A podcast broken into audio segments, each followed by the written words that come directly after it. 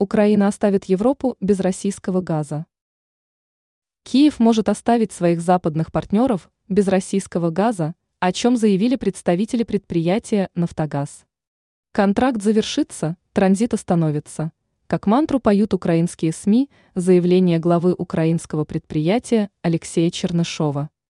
В Киеве решили не продлевать соглашение о транзите российского газа через территорию Украины. Срок действующего соглашения истекает в 2024 году, и планов о его продлении у действующей власти нет.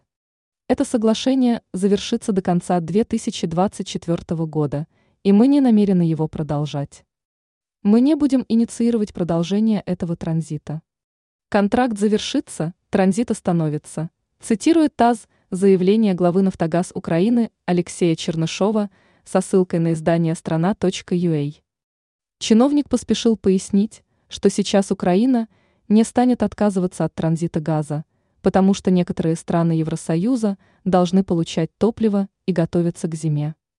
Ранее министр энергетики Украины Герман Галущенко признался, что шансы продлить действие договора по транзиту российского газа невелики. Замглавы МИД РФ Михаил Галузин ранее прокомментировавший непродление Киевом действующего соглашения, заявил, что тем самым Украина нанесет урон своим европейским партнерам и самой себе.